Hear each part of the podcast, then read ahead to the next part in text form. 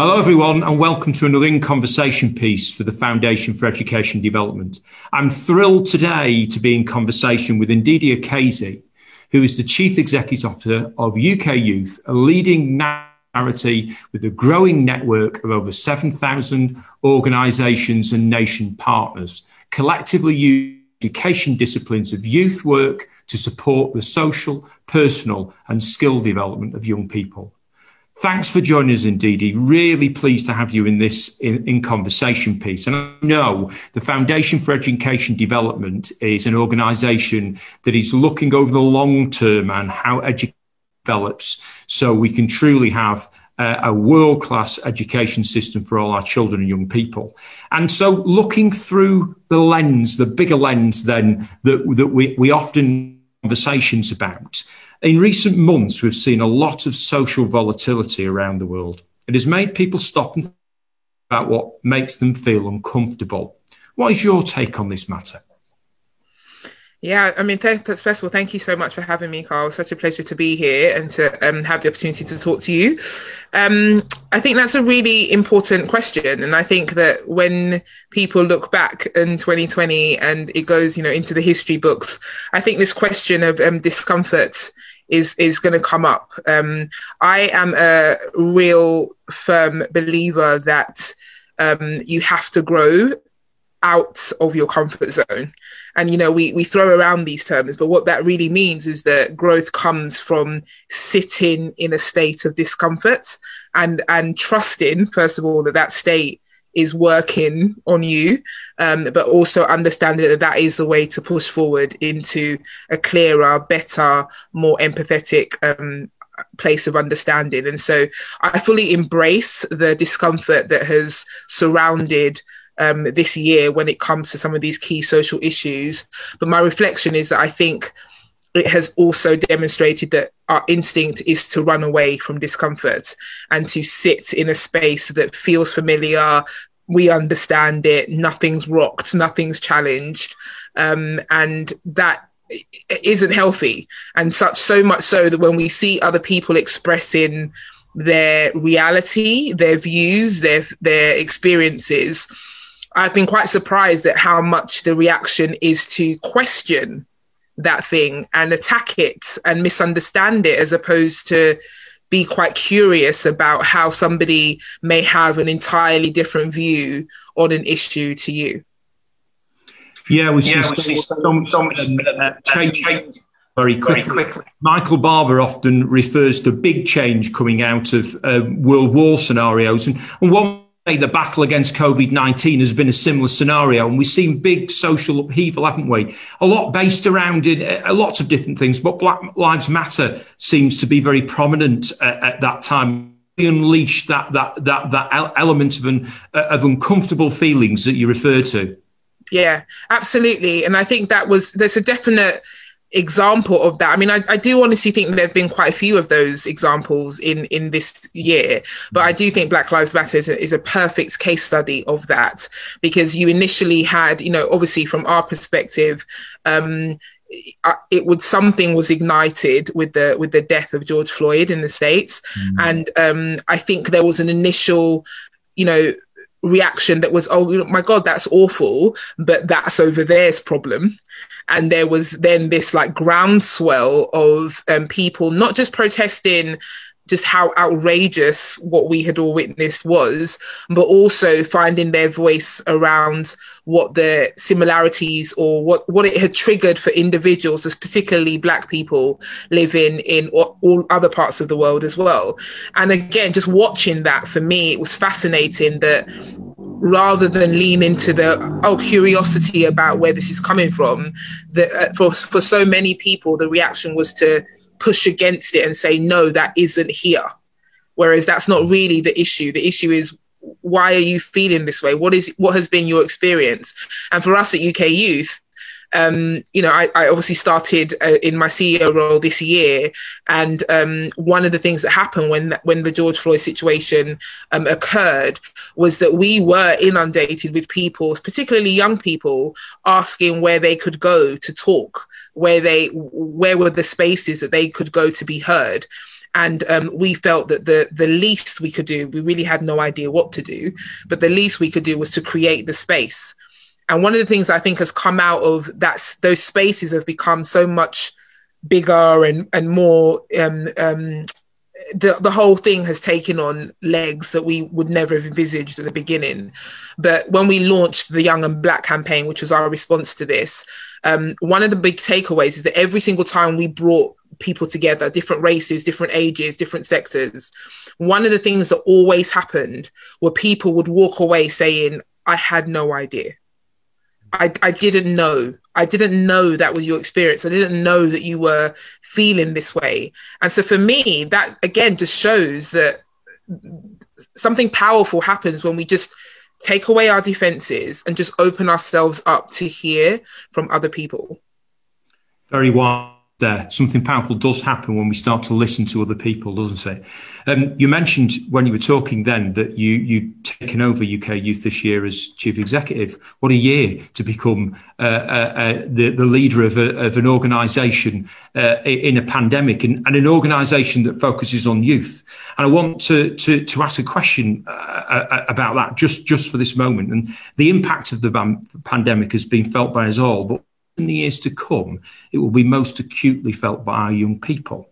So, how do we make sure that our society does not have a lost generation? What are the challenges? Yeah, great question. I mean, I think that um, there's almost been an awakening to that fact and a real, a slow realization that every single topic that we talk about, whether it's mental health, whether it's employment prospects, whether it's um, um, um, personal or professional development, transition, um, health, um, all of these things, actually, young people are either in one of the most impacted groups or they are categorically the most impacted demographic um, against that issue. And so i think for so many people um, what's going on for young people has there's been a spotlight that has been placed on that through covid. And um, it, it has been really concerning that i think that in a reaction to that, some of the narrative has been we have a lost generation, you know, there, there's going to be a lost generation, all these, you know, and for me, it's unacceptable to end the sentence there, right? Like we can't. What does that mean? They're not going anywhere. So, so what do we mean by lost generation? What do we imagine those same young people are going to go up and do? And have we quite understood that if that is true? Then the fact that they are lost is going to show up in lots and lots of ways down the line that society's only going to have to deal with eventually, right? So for me, when we say things like a lost generation, we need to say, okay, and then what? What do we do about that? Because it's unacceptable to to say that statement and, and kind of stop talking. Um, and so for me, the, the silver lining in COVID, if if we dare say such a thing, is that I think that we have proven as a society that my goodness, we can get things done when we focus on it, right? We can, you know, things that we thought were immovable, things that we thought were just embedded in the the the, the kind of the walls of how we work was suddenly um, brought down. There was almost everything was on the table. My goodness, we closed schools, like we, we closed down our education system in terms of the way that we understood it to run, um, and so for me there, there has there has been evidence that we can work together when we need to. We can challenge the way things have been done when we need to. And so in in response to the lost generation the question is well okay what needs to be done against every single one of those metrics? What are the challenges? What are the barriers? And how are all the different sectors that surround young people aligned for the solutions that are required so so that's for me that the the salute the answer to your question is we need to answer your question. and we don't know the answer, but we need to figure it out because that's our responsibility.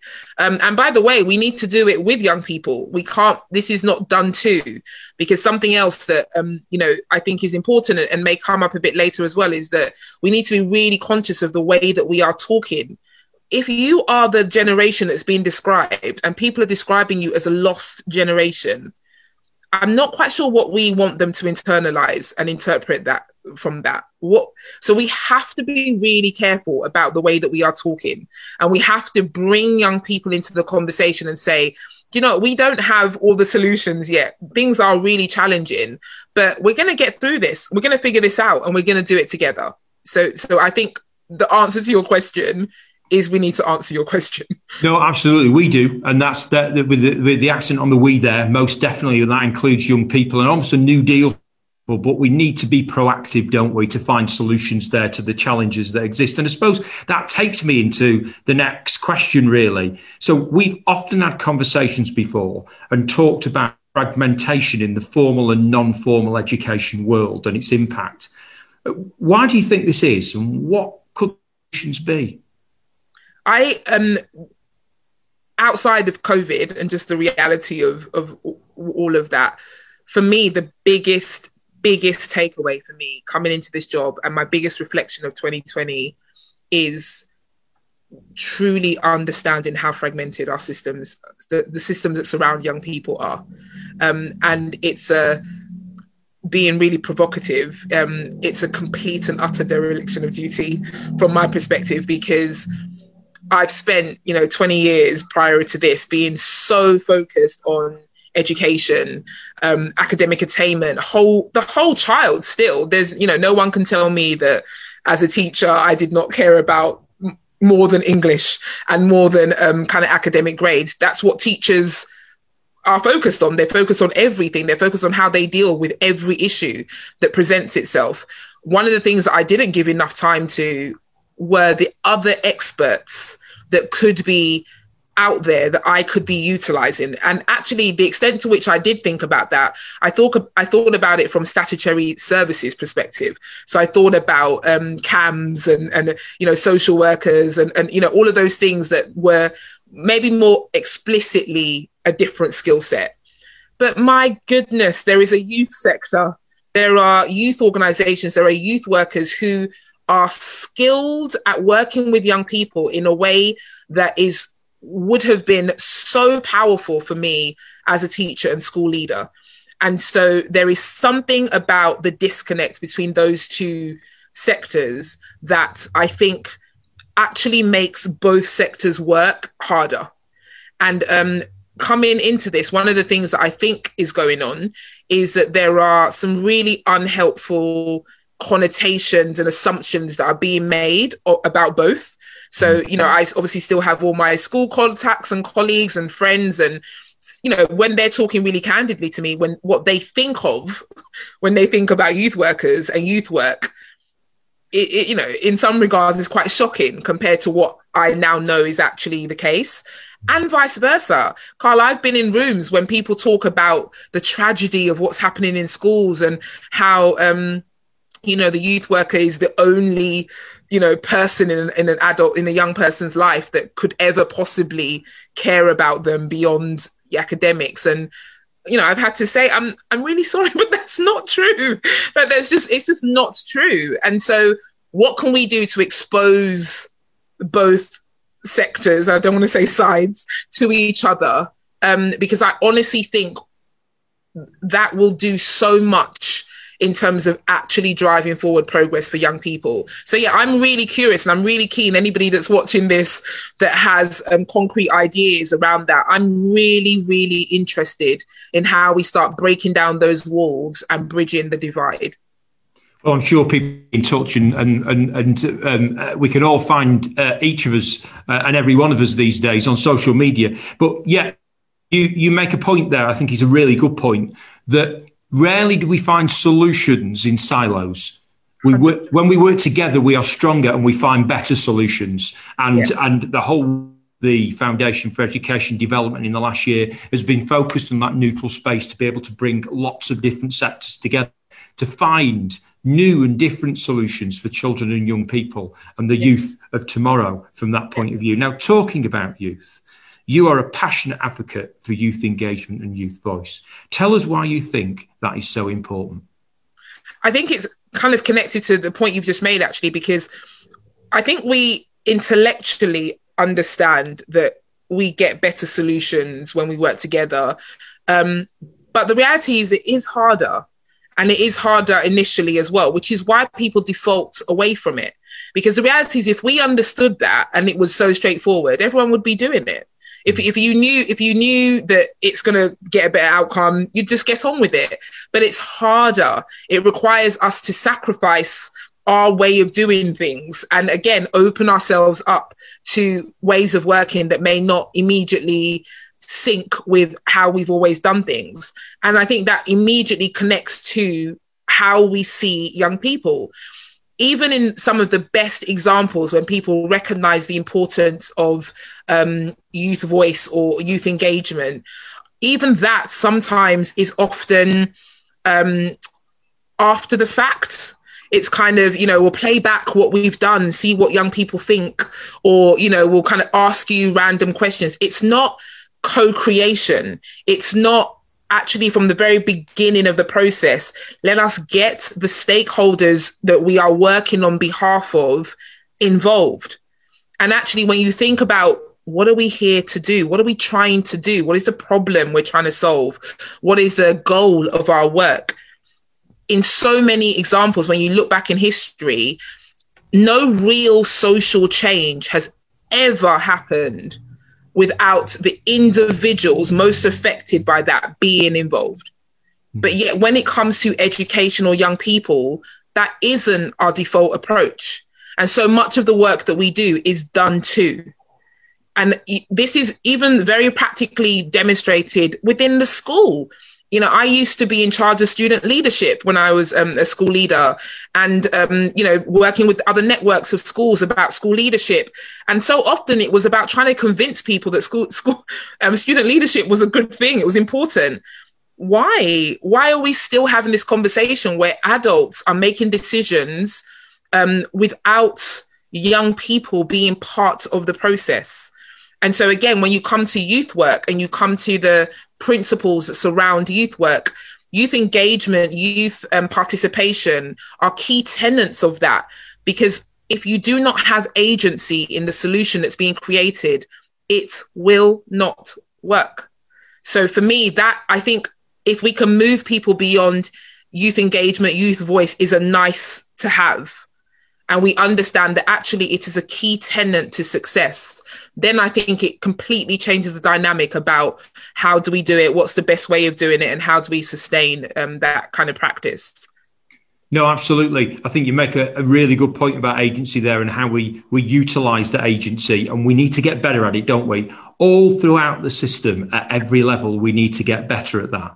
So, if I could take you forward ten years into the future, and we could stand there in and look back over those years from an education perspective, looking longer term, what could we have achieved in 10 years if we make the right decisions? What would your vision be standing there with me 10 years in the future, looking back? Again, if you'd asked me this last year, I think I would have had maybe a more um, slow burn solution in terms of what's possible in 10 years. Mm. 2020 has changed all of that. So for me, my ambition for what we can do in 10 years has just exploded. And so for me, in 10 years' time, I, I firmly believe that we could have an ecosystem around young people that is deeply connected, truly personalized, starting from early years all the way through into adulthood, that allows young people to have pathways created for them that speak to every facet of um, their need, whether it's um, formal education, um, social skill development, health, whatever the case might be. And we have an environment where we are no longer requiring young people to connect the dots, but the system connects the dot for it, for, for them. Um, in 10 years' time, I want there to be that whenever we're talking about young people, we're not talking about just one thing. We're talking about the ecosystem that surrounds young people. In 10 years' time, I want to see young people in parliament, not youth parliament, in parliament, um, being exposed to how decisions are being made and being part of that process as well. Um, in 10 years' time, I want to see real co creation and co leadership at every single level. I want us to recognize that young people have value now, not just in the future. Our job is not just to unlock their future potential, but it's to harness their pen- potential today. And I want that to be something that we see everywhere we look. Um, and and no young person is is lost or left behind in that because everywhere they turn, every system, every um, phase of their life is built on those principles and is built in a way that connects where they're coming from to, to where they're going. Indeed, UK Chief Executive of UK Youth, thank you very much.